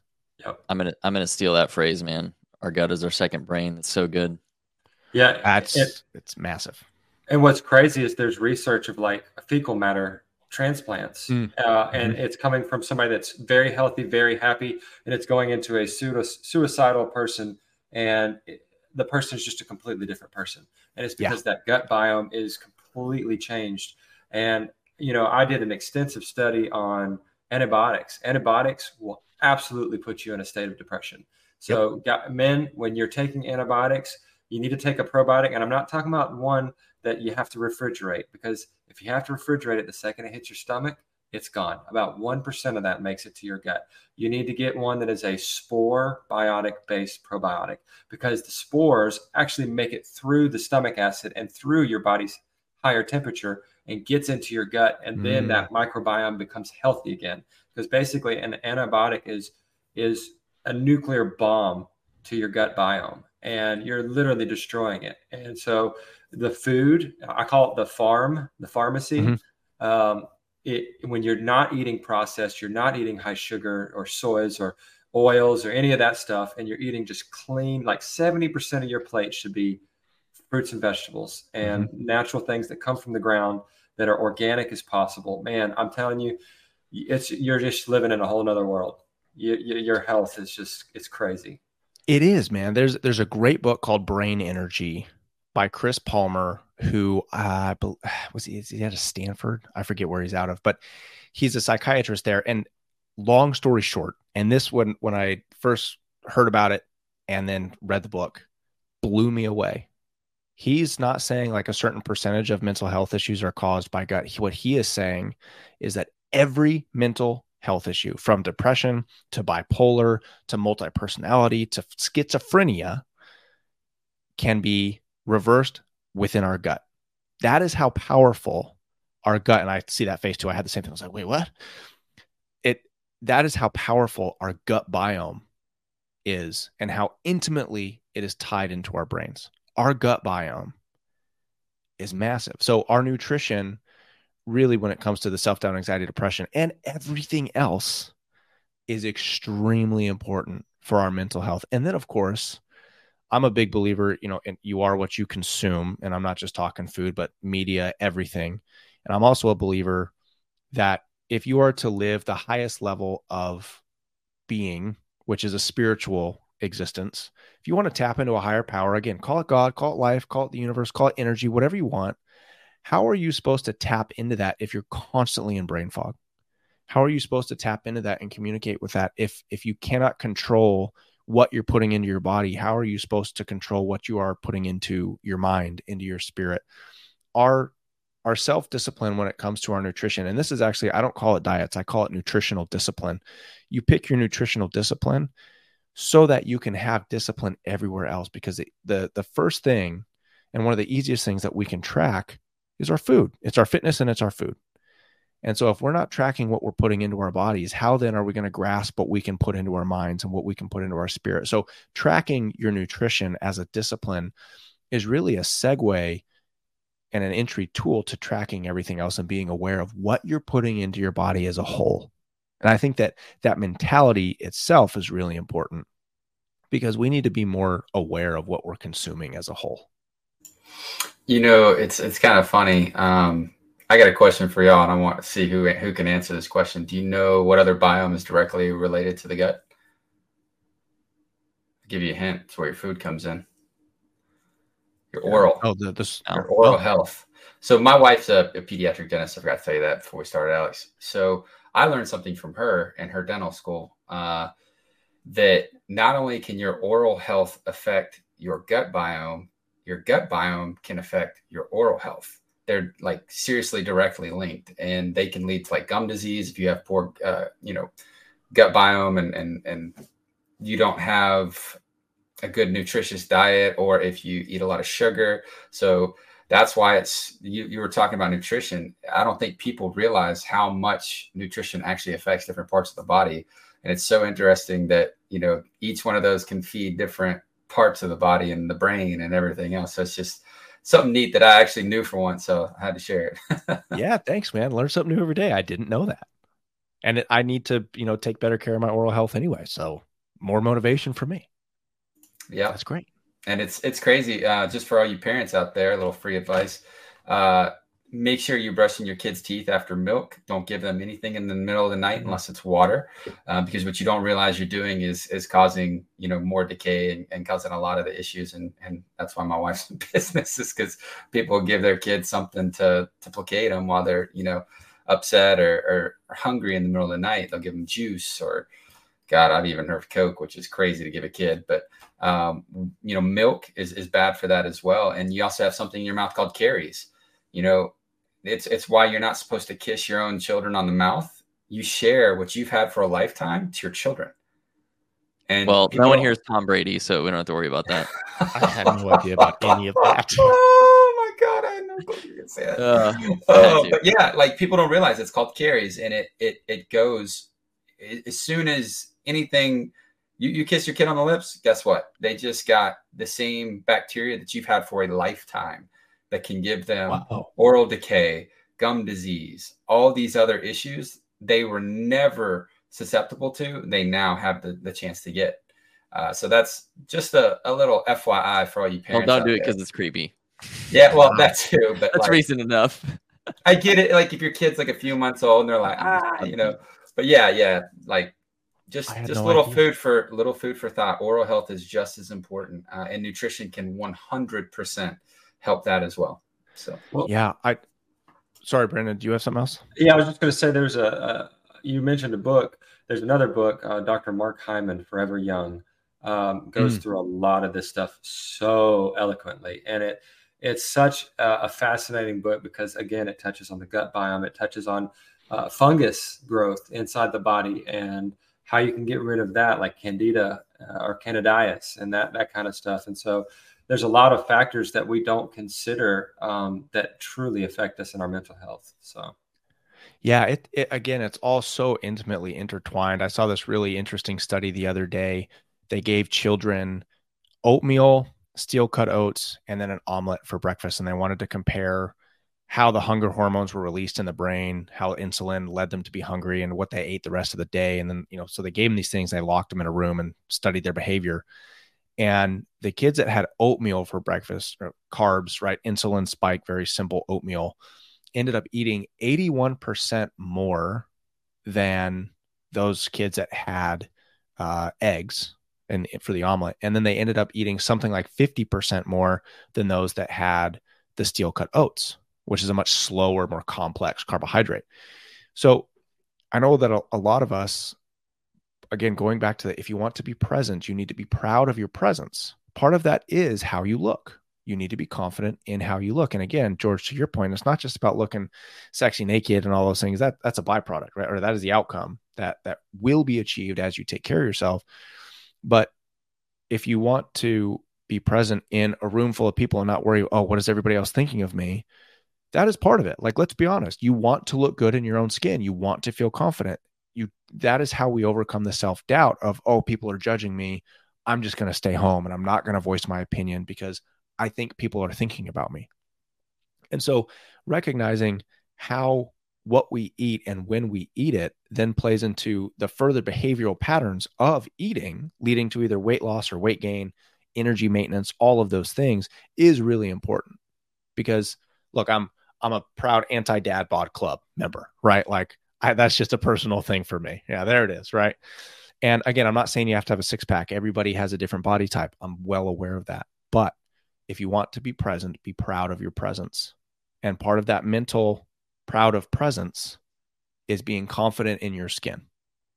And we can, you know, we can laugh about that all the way home, but seriously, people are are our self-confidence first thing is what you see in the mirror. Yep. That plays a huge part in it. It's I mean, it, it's it kind of baffles me we have to actually have this conversation that like the dad bod is not good. Um, yeah But yeah, I mean, pull a hundred guys and say if you could flick a switch and have better looking muscles overnight, would you do it? I think 100 of 100 guys are going to say, of course. Yeah. I mean, it's just so don't deceive yourself on that one. If if that's a blind spot for you, if that's a plank in your eye that you're just like, oh well, I don't really need to get fit because you know that's not really important for being a better dad or whatever. It's like, well, one, you're just robbing oh. yourself of mental health like we talked about. But also, I mean, uh, what kind of example are you setting? Is Thank that you. really the example you want to set? Is that really the legacy you want to leave? Now, it's not everything, right? Fitness isn't everything. If you go and just be the the jack dude and that's all you are, then that's still one dimensional. Just like being only the smart guy and not the fit guy is also one dimensional. Right. Yep. But a balance, and like you said, yeah, the goal isn't to be a competition bodybuilder, but get in health not shape, you know. Yeah. Um, be physically healthy is, in my opinion, should just be table stakes. Uh, well, we didn't really talk about it too much, and maybe we save it for for another episode or something. But the University of Australia, just at the beginning of this year, came out and expressed how taking care of yourself physically with fitness and exercise is 1.5 times as effective as leading medications and therapies to overcome depression and anxiety. So, uh, like, again, this isn't just about looking good, it is about mentally feeling good. And I will harp on this all day. If you want to be mentally, if you want to mentally, emotionally, and spiritually feel good, you cannot neglect the physical because that the physical is the gateway to be able to achieve those things. You're not going to be able to be mentally, emotionally, and spiritually fit if you are not physically because the brain fog is going to get in the way you're not going to have the energy you're not going to be able to control your thoughts your words your actions that then dictate the destiny that you want if your physical fitness is not being addressed on a daily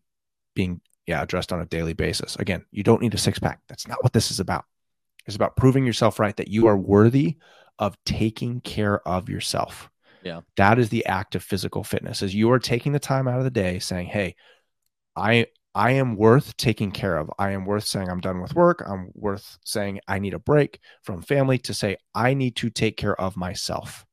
That is what this is about, man. So please give yourself that the ability to say you are worthy to be taken care of if by nobody else then by you. And of course that always begs the question if you're not going to take care of yourself why would anybody else?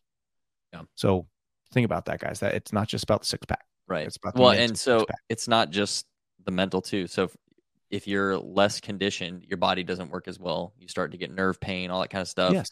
chronic pain add stress like it's just a it's a negative cycle that keeps spiraling. And so for me personally too, like there were a couple years where I like kind of you know I wasn't like overweight or anything, but I had not been training to sustain my body, and so in, old injuries, you know, stuff from the military, all that kind of stuff started really nagging. My back pain got really really bad. You know, sitting's bad for us. Mm-hmm. Um, constant chronic pain was raising my tension, raising my stress. I was irritable, short, like has negative effects that span way beyond how you look in the mirror. And when I started getting back to, um, you know, a, a daily routine like you were talking about to worry about my long term health and longevity and rehabbing injuries and things like that, my pain is way lower. Like I just feel better. Not not from like a oh look how good I look. I feel younger, mm-hmm. feel better. Like I'm yep. working better. My body moves better now. So like it's you're just doing yourself a favor by yes. by getting in a routine like that. So I know Justin had something on this too. I want to kick it over to him. Oh, I just was going to say something I'd read about recently. Um, it's it's the most interesting thing I think I've ever read about. It's uh, so the it's on PubMed. You can go and find it. Um, I'm trying to remember the exact name of the article. I'll try to find it. We can post it. But long story short, uh, the South Koreans and USC found a uh, hormone they're calling the exercise or miracle hormone. It directly affects um, metabolism. Uh, it affects your muscle and bone growth and density. It literally, so essentially, what it is is this is supposed to combat everything bad in your body. Um, fatigue. It's supposed to be like the ultimate like uh, antidepressant. It's a natural antidepressant that's stronger than any drug on the market. Um, it's it's just unbelievable some of the the key health benefits that they found from this, and it's only done during um, like rigorous exercise. Mm-hmm. And so this was just discovered like in the last few years, and they just finally came out with the the study on it. It's it's pretty and and it's pretty and I guess amazing is the word I was looking for. Sorry. Um, there's another word I was looking for, but I couldn't think of it. I, I do that a lot. Um, but long story short, I would say go and try to find this. Um, I want to say I think the the hope molecule is what Brandon was saying. Um, okay, I'll yeah, something I, have heard of known that. As, yeah, yeah. Find, find that article so we can uh, put it. We need to share it. It's, this, it's but yeah, yeah it's, it's, yeah. I'm really curious to see like at what when you say hard exercise, like to what level of mm-hmm. stress do you have to peak at to and that's gonna be, gonna be relative, right? Because if you're a deconditioned person, you know, doing 20 push-ups is gonna be kind of hard. If you are in great shape, 20 push-ups is not hard. So it's like, I'm curious, is it a heart rate thing? So yeah, so the tested subjects were uh, 160 beats per minute um, mm. for at least four minutes. Okay, so it's a pretty good sustained rate four of four minutes for at least four minutes. But I mean, you get that you can get that from working out, you can get that from running. I mean, that's that's not a yeah. hard no, yeah, I mean, you if you if you actually challenge yourself to what you're supposed to do anyways, yeah, totally on muscle groups, yeah, you're gonna get that or close to that. I'm sure you can get it with less, but they were just saying yeah. that you know the test groups and stuff that that yeah. was the primary. That's where they found the most concentration of this hormone. So it's pretty interesting that your body and its cells can literally create something that can combat everything negative in your life that can affect you. so yeah, just, hmm. there you awesome. go. But exercise is the best medicine. yeah. So we'll move on from that. I, I, guess the, the last question we really have for you is just one we really ask all guests. Um, and this one's kind of off topic, but um, what's a story or something uh, from your journey and, and fatherhood that you just really want to share with other dads that just kind of hits home and that you instantly think about when you think about, you know, being a dad? Oh man, that's a great question. Um, Hmm. I don't know if it's necessarily a story as much as it is a chapter of life that I'm in. Because, uh, you know, I, have got a, a five year old and I can't believe that she's five. I've got a three and a half year old. I can't believe she's three and a half. I've got a one year old. I cannot believe that she's one and we're pregnant with a fourth. And it's it's our last one. And I I cannot believe how quickly time is going. Time as a parent is a bit of a paradox because I see myself as the same person that I was when I had my first baby, right? I'm 27, 28 years old. I don't I don't see myself as I'm 33. And yet I look at my oldest and I think, "Oh my gosh, time has passed. You are 5. You're in you're in kindergarten. You are you are growing so much." And time is flying by. And I think, you know, as I look at this chapter in my life, I recognize the importance of being present because it will fly by if we don't stop and take the time to be here with our kids. And so I, I don't know that I could necessarily think of one story in particular as much as this phase of I can't believe it's slowly slipping past already. And it is going by too quickly. In fact, and I think that that's a double edged sword, right? I love watching my kids grow, but I just want to shake them and be like, stop growing so fast. Cause it, I know as soon as, you know, they get their teen years having four girls, or I think we're going to have a fourth girl, it, it's going to be crazy for me. Um, but I, I just, I recognize that I can get lost in my purpose to to change the world and decrease suicide rates and try and make everybody better and build a community that is powerful and uplifting to really impact the world. But I can't use that as a justification to not be present with my own family. I have to tell myself every day, Alex, do not build a community at the expense of your own. Because this is going to be over soon. It's going to it's going to fly by and as I view myself on my deathbed, the largest regret that I will have is neglecting my family. And so I, you know, the the thing that I would point out the story for the fathers is, man, be aware of the time that's passing because it is it is moving way too quickly. Watch Bluey, go sit on the couch and cuddle, go coach their soccer team, go get ice cream with them, stop, you know, turn all this stuff off. I'm gonna go and jump in bed with them after this, even if they're sleeping. Just be there, you know, because it just goes by too fast, man. I think that that is that's the one thing that comes to my mind when I think of like, man, it's awesome to be a dad. Is uh, it? They won't always need me. That's going to be over sooner than than I recognize. So sorry if that wasn't a direct answer. No, that was. I couldn't have answered that better myself, and I'll have to say, right. just to emphasize, being present is 100% it, but but time is absolutely a thief, and mm-hmm. I guess you you you really said the best advice I was ever given. Uh, was given to me by my own father, which was stay present in the moment because you're gonna blink, and your kids will be adults. And I, I, saw a crazy thing on Instagram the other day. It was a reel, and it was very sad. It it, made, it hurt my heart because uh, it was this guy. He was ta- a child psychologist talking about how you. I think the actual statistic was. Uh, by the time they're 12 years old, you've spent oh, 90% yeah. of the time you will spend with them. I saw that. By that day, I was like, "Oh my god!" Like, wow, Man, yeah. that hurts. four years. Ninety percent of their life has been spent with us, or the time that they will spend with us in that time is, is by age twelve. Yep. Like, I, I will just, just to raise the mood a little bit, Alex, to encourage you. Um, you know, you, you're stated man of faith on that. Um, yes you know, and uh, so Brandon's oldest, I think, is nine, and mine's eight. So we're a little bit ahead of you in terms of kind of like, oh man, you know, the time's flown by. My wife and I actually were laying in bed last night talking about this exact thing, and uh, kind of lamenting a little bit. You know, oh, she doesn't missay words anymore. Mm-hmm. You know, she mm-hmm. says everything correctly, and you know, we're at that point where she's she's not a little girl anymore. She's kind of a big girl and pretty independent and all that kind of stuff. And uh, you know, I kind of just reminded my wife too that um, she's not really ours in the first place, right? She's God's. Yeah. And yep. we're kind of just stewarding her. And the whole point is for her to become a woman and to to move out and to have her own family one day. And so as painful as it is personally, it's also kind of the mission and the reward of if we do it well, they're going to go out and you know it'll it'll hopefully be tenfold from from our little slice of the thing. So, um, but yes, Amen. enjoy every minute while it's there, especially the times when you're tired or uh, feel like you have something more important to do.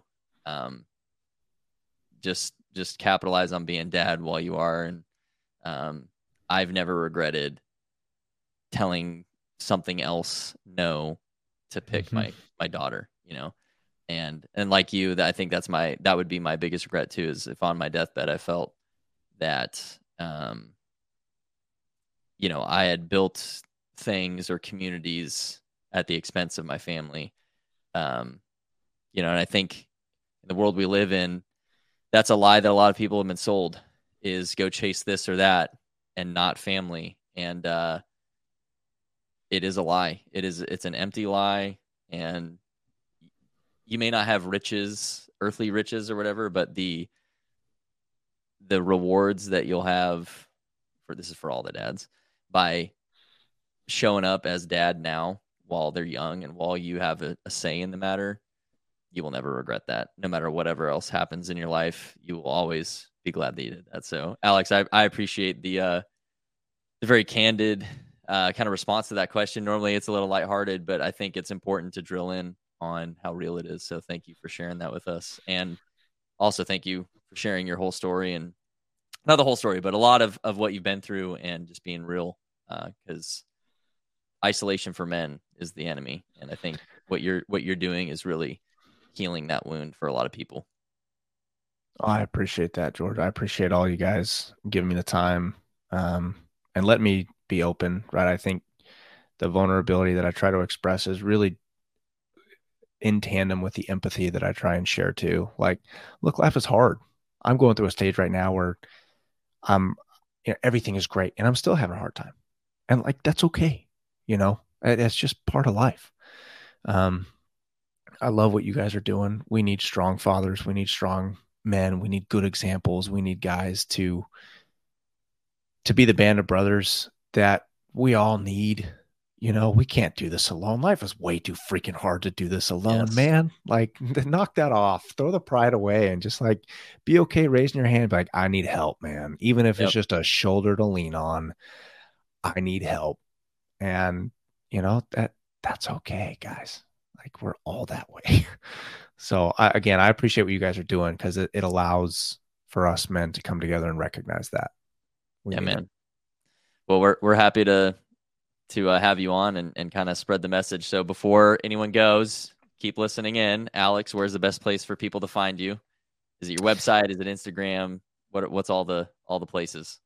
Yeah, so uh, first place is just Instagram, Alex Wassom um, on Instagram. I've got alexwassom.com as a landing page. Uh, strongerthanyourpain.com is more of where the details are found.